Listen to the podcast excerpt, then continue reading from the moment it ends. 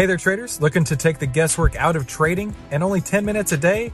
Then you need to head on over to AIStockTradingSystem.com right now, where you can get our five step system to take the guesswork out of trading in only 10 minutes per day. And the only place to get that is at AIStockTradingSystem.com.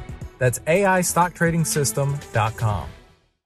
Oil prices have plunged. It's the fastest news in finance, where we bring Wall Street to Main Street. Hello, I'm Christopher Yule, and this is today's Wall Street Report. Please be sure to like and subscribe for more of the fastest news in finance, brought to you by 10MinuteStockTrader.com. Just after Saudi Arabia announced that they'll be cutting oil production in an effort to drive up oil prices, they managed to fall over 7% in one day.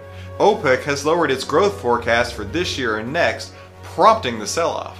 Oil is now down more than 27% from its high on October 3rd. So it should make it a little bit easier to drive to your in-laws house for Thanksgiving, knowing that gas prices will likely follow oil and decline. Let's take a look at the markets. The Dow's down 23, S&Ps are down 3, oil's down again 9 cents, gold's down a dollar, and Bitcoin's down 58.